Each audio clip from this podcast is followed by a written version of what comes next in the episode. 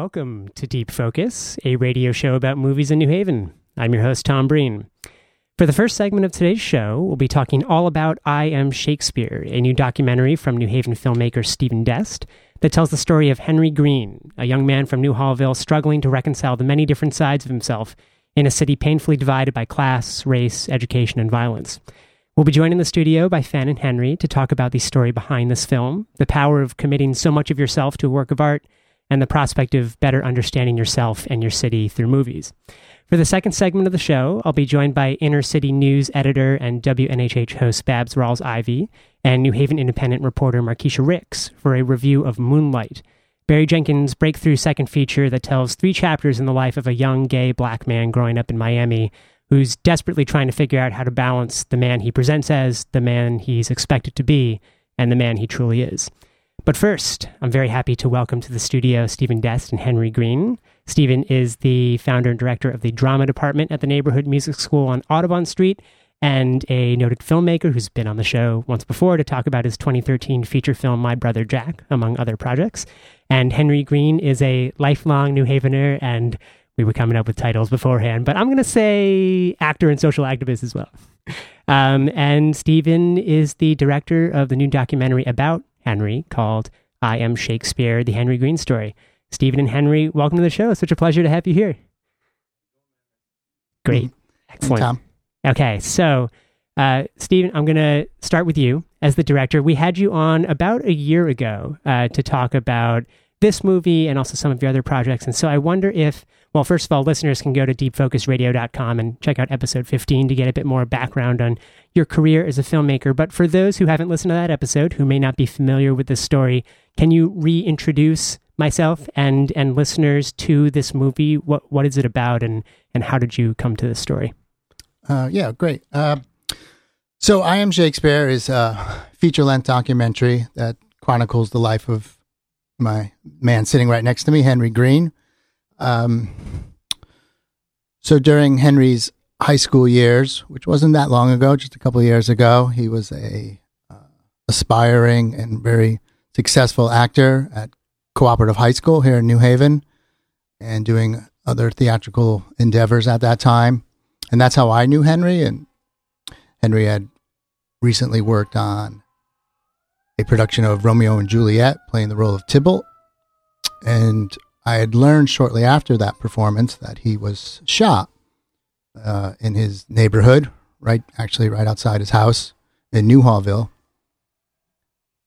And at that time, I was I was working on my brother Jack, and I sort of I took that news article and I, I put it aside and I said, you know, I, I got to reach out to Henry. I've, I've known Henry since he was a, a, little kid, and I, you know, I know his family, and you know, at that time, no one knew if he was going to survive the shooting and recover. So, you know, there was a strong possibility that maybe I'd never get a chance to actually talk to Henry again.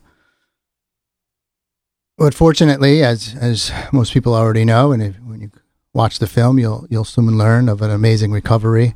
Um, that turned his life around and and the many different identities that he was living unbeknownst to many people and maybe even some of them himself uh, is what we discovered during the interviews for the documentary.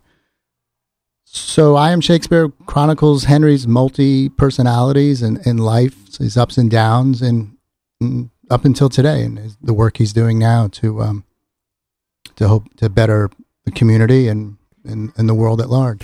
So when when we had you on the show around this time last year, it really is just about a year ago that you were on, and you'd spoken about how I think right before the kind of Thanksgiving break in 2015, you'd sat down in a room with Henry after weeks of talking with him about this project and kind of preparing for the interviews. And you had just spent, I think it was four days, and you had said you had done something like 10 or 12 hour days in which you were interviewing him about this story. And, and the last we spoke, you had kind of just committed the actual narrative to uh, to film or to digital video. I wonder, could you give uh, me and the listeners an update just on what has happened in the past year? What what's happened after? So you shot it about a year ago. Um, what uh, what happened over the last twelve months? So correct, we we did the it almost to the day exactly. Um, oddly enough, which is very unusual in film, uh, whether it's a documentary or or not. Um, the the the turnaround on this project uh, moved really quick, and that's uh, a testament to the, crew, the, the whole team around around me to be able to get this um, this film out there, and we feel it's important to get it out as soon as possible. You know, without obviously um, hurting the film's artistic merit. So it, it worked out well on all ends. So exactly right. This around this time last year, we wrapped up the interviews with Henry, and then we went into post production, picking up B roll around the community. Uh, I hired an illustrator to do some illustration work for me. Mm, so, I mean, all the all the usual things that kind of go into the making of, a, of the film. I think the bulk of the time over the last year for me was spent uh, creating the script. You know, uh, people always ask, like, especially for me being predominantly a, a narrative fiction writer, like, what's the difference between that and, and documentaries? And you know, heading into a, a narrative feature film, like say, like My Brother Jack, yeah, you spend you spend a long time writing the script and then you you bring it to life. And then with a documentary, it's the opposite. you sort of bring everything to life and then you write the script, if if that makes any sense, and hopefully it does. So most of the time I spent uh, rifling through all the footage and uh, you know, hours and hours of interview stuff. And as you'll see with the film, if you if you if you know Henry at all, you know what a gift he has for storytelling and and such a, a pure truthfulness to him that everything he everything he he said was so good. But you know, you, you at the end of the day, you have to make it entertaining and you have to make it a length that people will actually respond to and, and not go beyond that. So that's where most of the, the time this year was spent was really word for word pulling out the best the best interview possible and, and hopefully I hopefully we did that. So, Henry, it's such a treat for me to be able to talk to not just the filmmaker, but also the subject of the film. It's pretty pretty rare that we get to talk to both in the same room. And I wonder, hearing uh, Stephen talk about that kind of backwards process of, of making a, a, documentary film, in that, unlike with a feature where you start with a story and you kind of know exactly mm. what it is you have to commit to camera, and then you go about doing it, here you've got everything committed to camera, and then to a certain extent, you have to go back and okay, how do I edit this into a compelling, kind of tight hour and a half or hour and 20 minute story? And so I wonder, just as the subject of this movie, my first question for you is just after having watched it or whatever cuts you have watched, uh, what what do you think? I mean, what what surprised you? Did anything about your own story look or sound different to you, mm. coming reflected back at you from your own words? That's What's funny is this um this is probably the strangest experience I've ever had. And I've had a lot of strange experiences, you know. he did get shot after all. Yeah, you know. but um anyone who can attest to the feeling of uh hearing their voice recorded, you know, you're on radio. So I'm I'm sure at some point in time you heard your recorded voice for the first time. And the first thing that you say when you see anything about yourself, a picture about yourself is, wow, that's weird. I sound like that. And for me, it was it was not just, you know, my voice or seeing myself, but a reflection of all of my thoughts. I mean, during that recording process, um, and I describe it to people, it was like, it was like unguided therapy. You know, they would ask, um, you know, Finn is great at pulling out some of the, the, the deeper secrets and some of the deeper thoughts that I have within myself. And, um, all that came out raw, you know, three days just spilling out myself for hours and hours. And I had no idea what the film was to look like because I had said so much myself. I, I, really left my entire identity. Things that I didn't know about myself came out during those three days. Things I didn't know that I thought about myself came out. And um, when I finally actually watched the film, let me just say that I was so afraid to watch the film for uh, sorry for um maybe a, f- a few weeks. Finn was like, "Hey, did you watch it?" And I was like.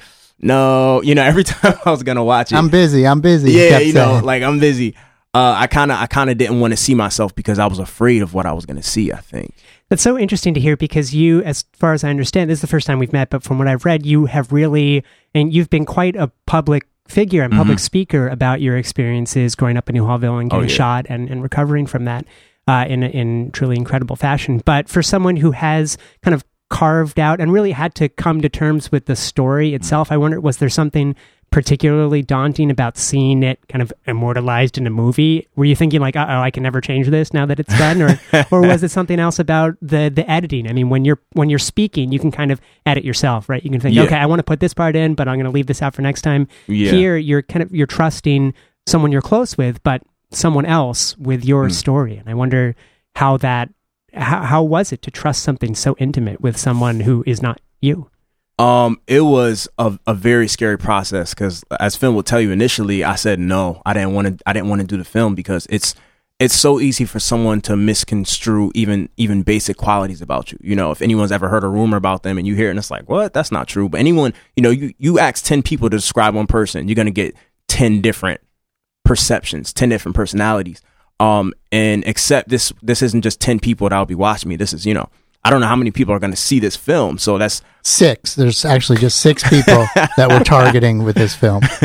so you know, uh, all these different people are going to see the deepest parts of myself, and uh, it's it's really up to Finn's eyes to tell them, in a sense, who I am, what I think. Um, it's it's a very scary process, and I don't, you know, the the almost lifelong friendship that I had with Finn was probably the the single most important factor in me trusting him, you know, because he, he did know me since I was a little kid. You know, he's he's seen all of the awkward growing up moments that I've had, you know what I'm saying? He's he's seen me going through the strange puberty change, you know, finding out who I am. So it wasn't as difficult to trust um Finn with it, um, personally. But it was it was scary to be able to to to tell someone, okay, I'm gonna give you permission to explain to the world who I am within an hour and a half, to explain, you know, 20, 25 years worth of experiences in an hour and a half. So this movie is is divided into a few chapters. It's kind of the structure of it, and each is kind of oriented around a different identity of yours. We have mm. the I am Henry, we have I am Jack, I am Renegade, and mm-hmm. I'm Stanley Galbraith. This is a particularly amusing one for for those who who watch the movie will get that. But one of the kind of key kind of revelations for me, and I wonder if this was a turning point for you in watching it, is in the I am Renegade sequence, which is when you're talking about Renegade, who is the kind of hardened insular street mm. figure identity of yours. Um, during that sequence, when you're talking about the actual altercation in which you get shot, and you look in the eyes of the person attacking you, and you say simply, You see a mirror.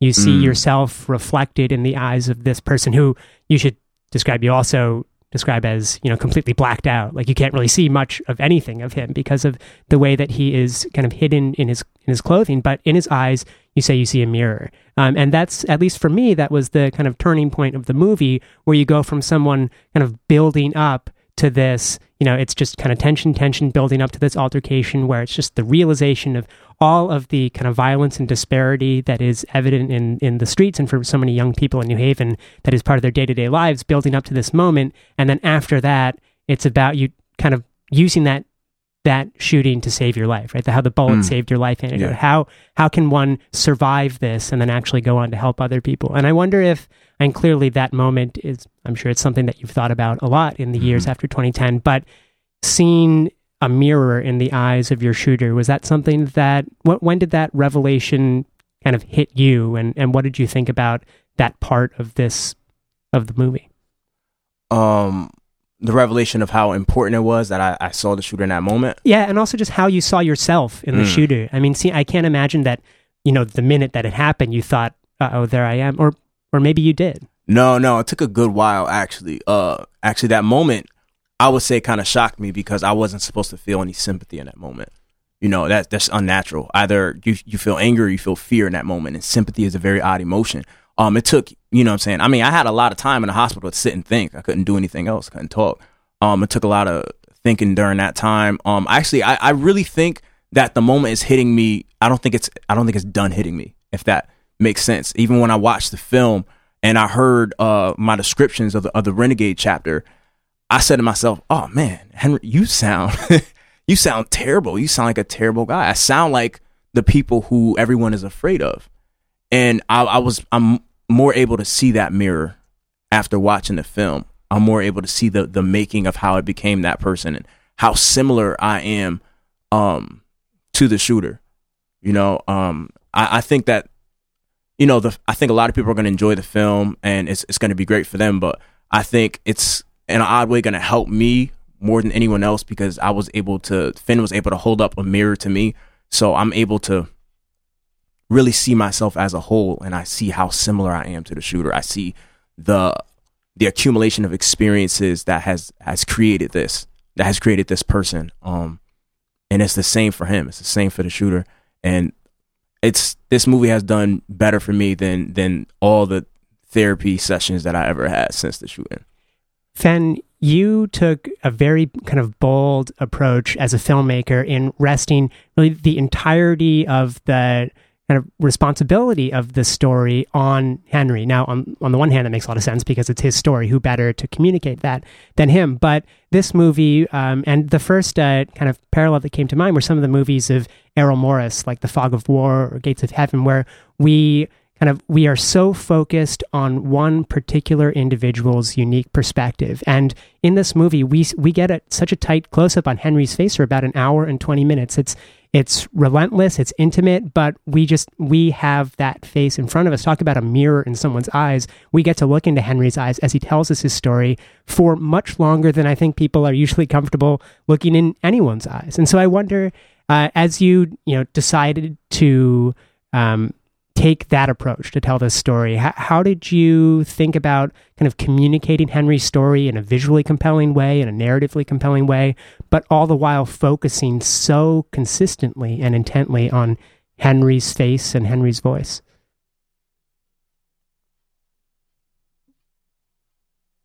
I think what was helpful for me at the at the uh, pre-production stage and deciding what camera angles to use and, and how close to get to them was I having worked with Henry on stage as a stage actor, directing him in, in stage productions, I I had a real good sense of his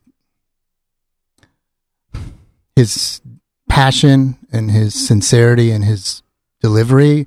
Now, keep in mind this is all with dialogue written by other writers, not his own story. So there was a risk being taken knowing that this was going to be an account of his own life and you know, trying to figure out how far I can push him to get as much information as possible. Now, you know, the thing you always have to keep in mind is, yeah, you're talking about an hour and a half, but it was 60 hours of, of, of that footage. Um, and n- nobody wants to see that. Even Henry doesn't want to see that. Uh, but, but I needed to do that in order to get that, that amount of material and that, that length of storytelling and get the accuracy and the arc to it. You know, the chapters came much later, and I think that's why I'm, you know, I'm, I'm describing it this way. the The structure of the film. You know, I, re- I remember a day Henry and I were sitting outside coffee, and we did the list. We did the classic documentary list. Well, so who should we interview? And you know, it was you know preacher, police officer, mom, dad, brothers, sisters, you know, milkman, you know, who, who, whoever actually, you know, has spent two seconds or more with Henry. And that was a long, long list. And as I started to sort of break that down, like, okay, what do I want to get from this person? What do I want to get from that person?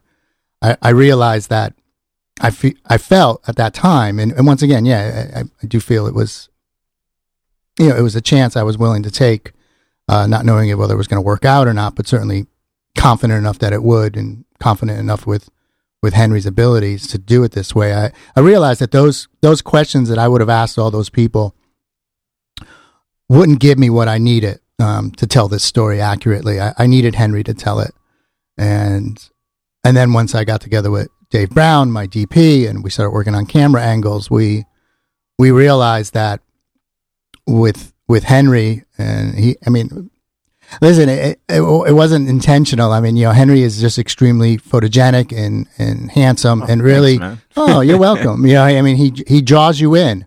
Um, and that's not a lot of times with documentaries that the subject matter doesn't have that. Um, but I, we did, so we took advantage of it. I should say that the, even though the focus of the movie is very much on Henry telling Henry's story, we do get a kind of variation on two different shots. There's Henry straight on looking at the camera, and then occasionally you pull back to kind of three quarter profile, but it gives us a bit more distance. And honestly, I almost gasped every time the camera pulled back to give a different profile because it was like watching two different characters. It was like hearing from two different people because of the different because the different perspective you have on just someone's face. It's almost like a different emotion is revealed, or a different um, you know thought is communicated through the way that a certain part of their face is responding to right. another. And I remember last year when you came by and we're talking about shooting this film, and you talked about the four days and ten hour days, and you said that one of the challenges, and maybe this is one of the strong points of having Henry as the central character as well, is that you kind of felt like you got different Henrys and different days. Um, and that one of the challenges of being a filmmaker is trying to take all of those, not just the different footage, but the different Henrys and creating kind of one continuous coherent thing. And that works, of course, so well with one of the main themes of the movie, which is the kind of fragmentation of people's identities, right? How we're always juggling all these different people inside of ourselves.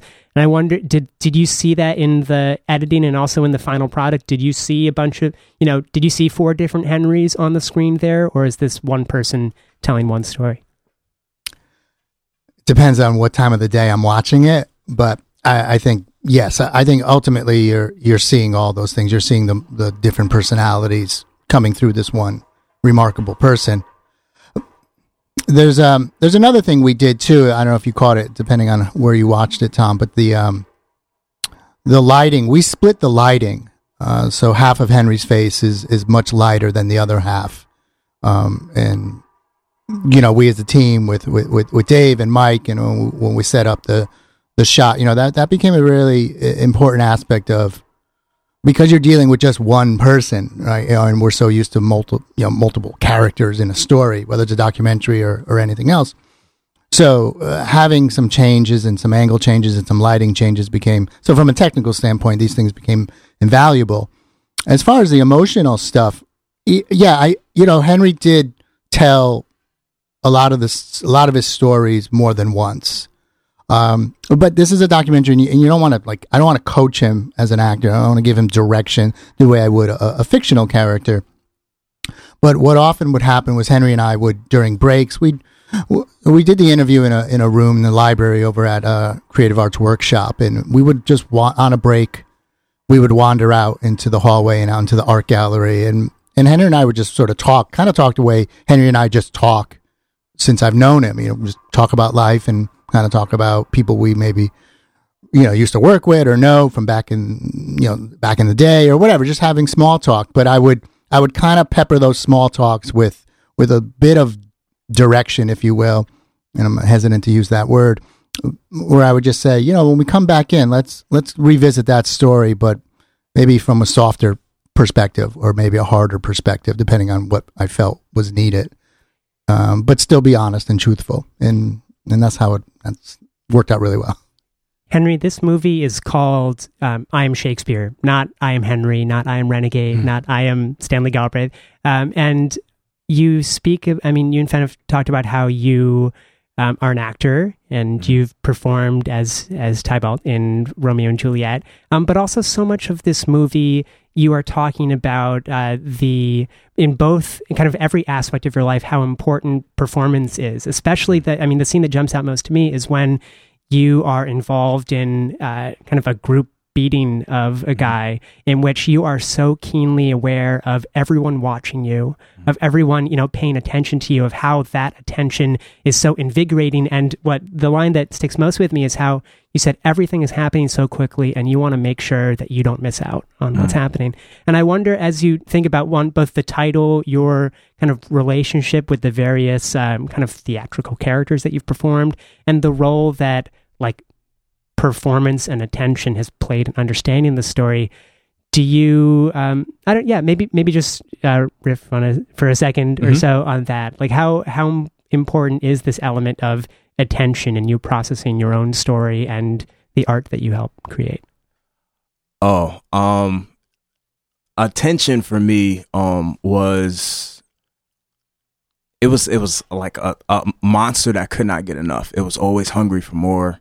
Um, and it was something that I could not, I didn't know at the time. I didn't know how attention hungry I was. You know, it's funny. I didn't, I didn't know that. I didn't know how big attention and, and control played a part in my life until I watched the film.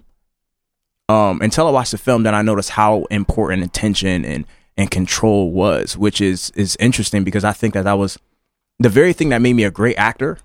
Like I, I could, I was able to command any crowd. Any place I went to, I could walk in and I could command a crowd any place I want. Didn't matter if I had a microphone or not. Um, the very thing that made me successful at doing that was was the the same beast that was driving my negative behaviors in New Haven. You know, um, which is funny because now I'm I'm very I don't want to say anti attention, but kind of like I'm, you know, you got ask Finn. It's hard to find me on social media or anywhere. So, you know, now I'm, uh, I'm very much behind the scenes, and I, I, I think part of that is because uh, I fear how much attention played a role in creating a negative renegade. You know what I'm saying? Um, so now it's kind of like I've I've unplugged from that big machine, that you know that attention needing machine. Um, so I maybe in a way it's like detox, attention detox. Yeah, well, I think that one thing I really got from your movie and thinking about it in the subsequent days is that attention really forces you to focus on Mm. being a particular person, right? Like when you're on stage and everyone's looking at you, expecting you to play Tybalt, then you are Tybalt. When Mm. everyone's looking at you on the street, you know, beating up this guy, then all of a sudden you are like a gangbanger. Like right, you know, right now I Mm. think everyone, I, I feel the attention to be the radio host. Mm-hmm. So this is a particular part of my identity. And I think that again, for a movie, so, and for a person so interested in, you know, understanding all the different facets of your identity and how they don't always like interact harmoniously. I feel like attention, as intoxicating it is as it is, sometimes it forces you into being Oh, one yeah. that you just can't escape from at that moment. the audience no matter where you are in life the audience makes you the audience makes you who you are you know you're only uh tybalt because the audience believes you are Tybalt and cheers you on to be Tybalt. you know what i'm saying you're only a king on stage the audience cheers you on as a king you know then you you feel like a king and like like you said you you, you like refeed into that you know um and it's it's sad to realize how much power the mob has over us, you know, how much power a group of people have over us that they can create our identity based upon what they encourage you to be. It's that can be, and now I understand how powerful of a force that can be in a, in a positive light, you know, um, understanding how, how much attention formed me, you know, if we can harness that knowledge and use it to our advantage, man, we can, we can help to create some, some really good people. And I think that's really one of the triumphs of the movie and of, I mean, if as much as your life is this movie, it's one of the most inspiring elements of your life, taking, you know, all of negative elements of, you know, the peer pressure to become someone and kind of channeling that into something. I think you say the exact same thing, how you wish you could talk with the person who shot you so that you could help channel that kid's energy into something productive. I do want to make sure that we talk a bit about New Haven and how this is a New Haven movie because again, this is very focused on Henry, but it's also very focused on, you know, a uh, an all too common kind of uh, um, childhood and kind of upbringing in uh, this city. And Henry, you do such a phenomenal job of creating a mental map for uh, an audience as they're watching. Like when, you, especially when you describe the shooting, I feel like I was at that you know intersection of like Munson and I don't know if you're at Winchester, Dixwell, but you know considering how small this neighborhood is, and again, you open the movie by talking about how one block is controlled by one gang, one is another. Then you have Yale. It's like the smallness of it is sometimes easy to forget.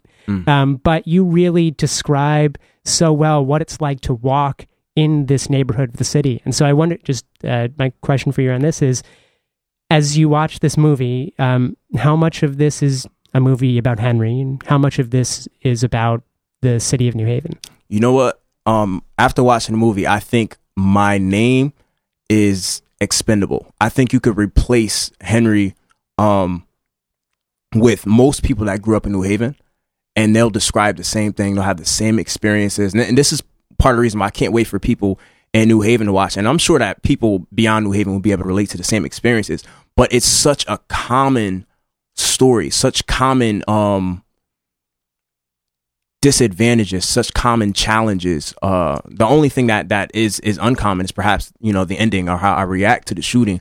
But it's it's such a common story that I think anyone from New Haven has known a Henry or is a Henry or is related to a Henry. You know, um, I don't know. I, th- I think it's it's my name is expendable. I, I, I it's my story, yes, but it's also the story of New Haven. I think it's greatly the story of New Haven because um it explains that sharp contrast that everyone experienced in New Haven. You know, in New Haven, you're either you know you're you're high end, you know, saying Yale University, or you doing well for yourself, or you are on the extreme other side. You know, what I'm saying you're you're, you're growing up on um you know Whaley Avenue, which is right down the street from you know the tower, like you know the Hogwarts Tower, and it's it looks like Hogwarts. But um, Definitely. And I think you're also, I mean, as much as you're describing kind of economic and like political realities, you're also describing like two very distinct psychological realities. When you talk about Yale kids, you said we we thought they were smiling and happy all the time, right? They would just hop about in their happy, privileged lives. And that was something that we not just envy, but we really resent it in them, right? Mm-hmm. Flaunting that happiness at a time. How can you,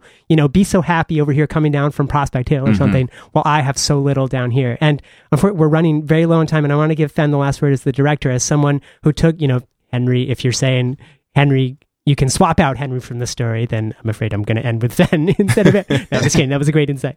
Um, but uh, Fen, how much uh, again? How much of this story is unique to Henry? And then after putting this together, I know you're a filmmaker very interested in capturing the different sides of New Haven, the artistic community with my brother Jack.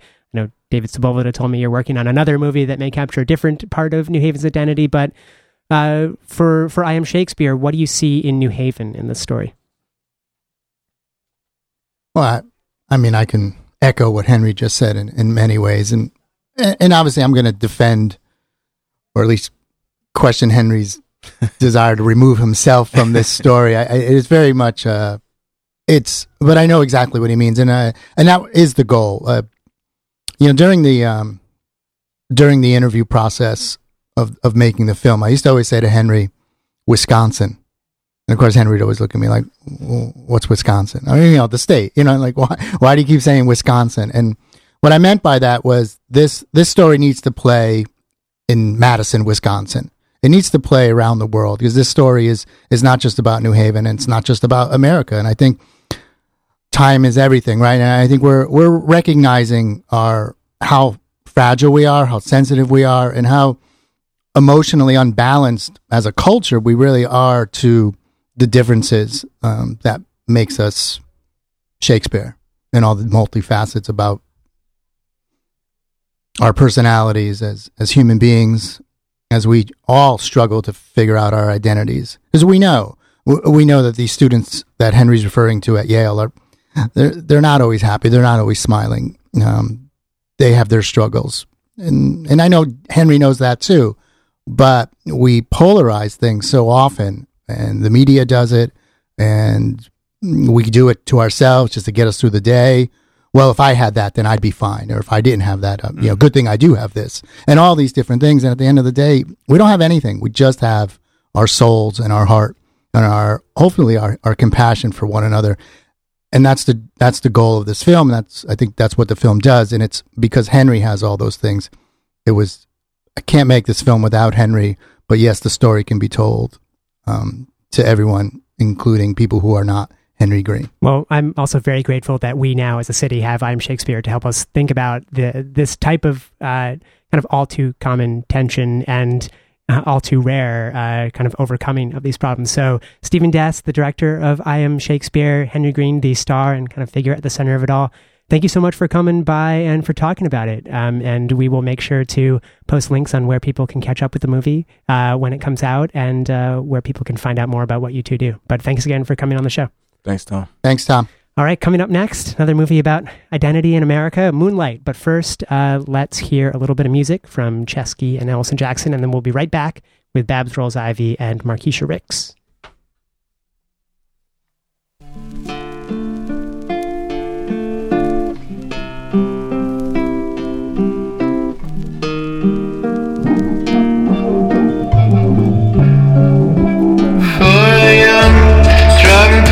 Streets of New Haven again. Baby-faced, crack-corner kids working graveyard shifts with the diner waitresses. Everybody trying to break bread.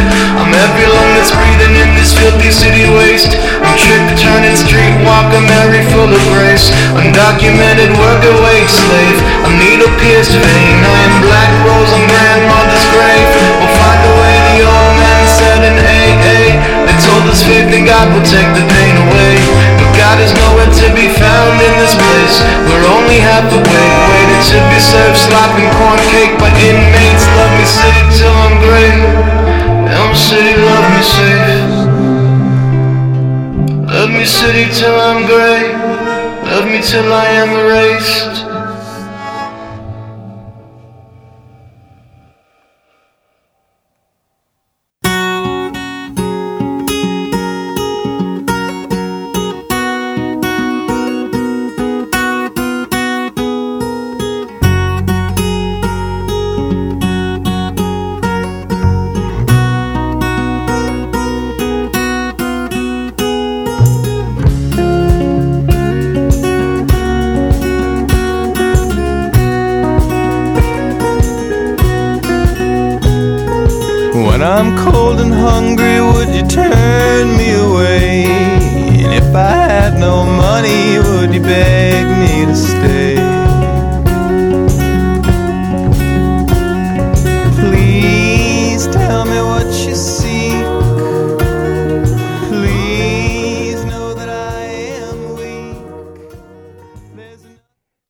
Welcome back to Deep Focus, a radio show about movies in New Haven.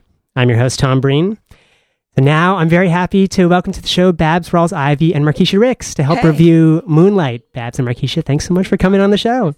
Yeah. Hello. Okay, I will speed through this uh, this introduction. During the first chapter of Barry Jenkins' coming of age drama Moonlight, a small boy nicknamed Little, played by Alex Hibbert, learns how to swim. He's fled the home of a loving but narcissistic mother and found unlikely refuge with the drug dealer who enables his mom's addiction.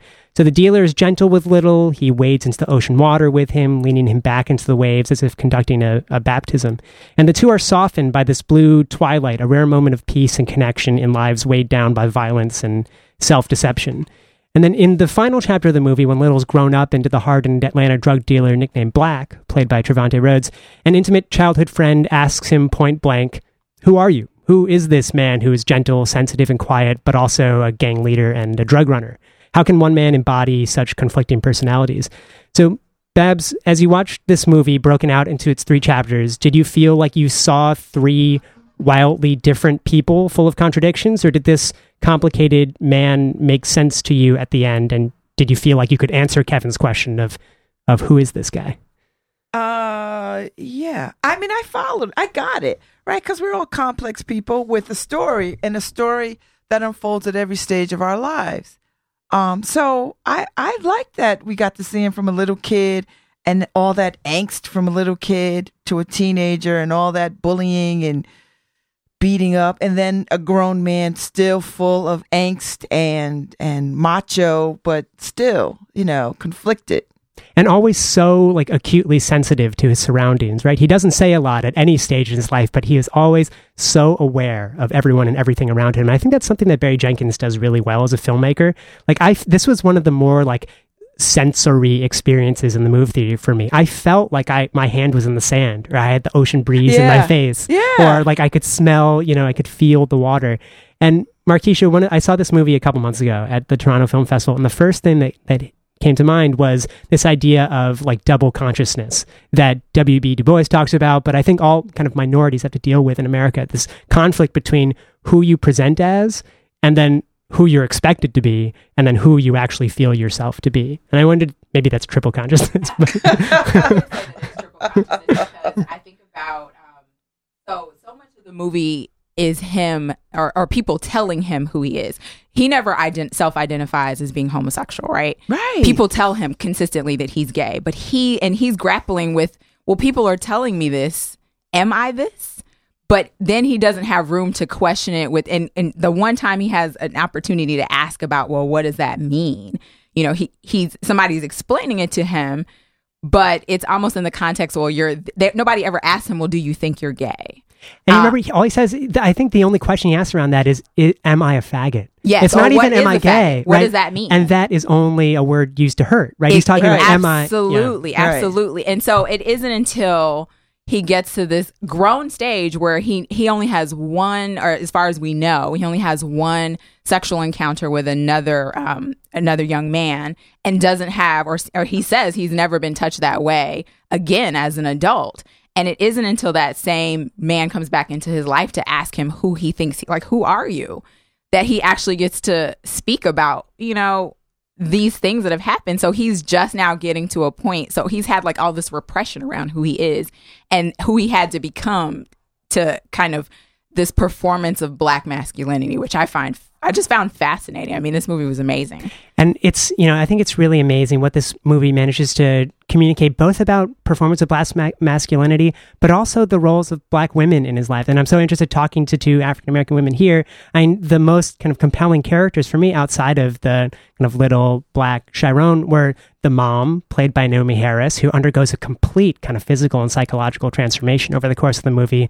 And then Janelle Monáe, who plays Teresa, who is his kind of surrogate mom, right? Who is the woman who takes him, a woman with much more privilege, with much more money and comfort, but who takes kind of pity and understanding on this kid who is otherwise feeling kind of completely at odds with everything else in, in his world. And I wonder, maybe I'll go back to Babz. What did you think of the two moms in this movie, the, Well, the you know- biological mom and the stepmom? Well, you know what? Black women are can only be two things in the movies. We can only be whores or Madonnas.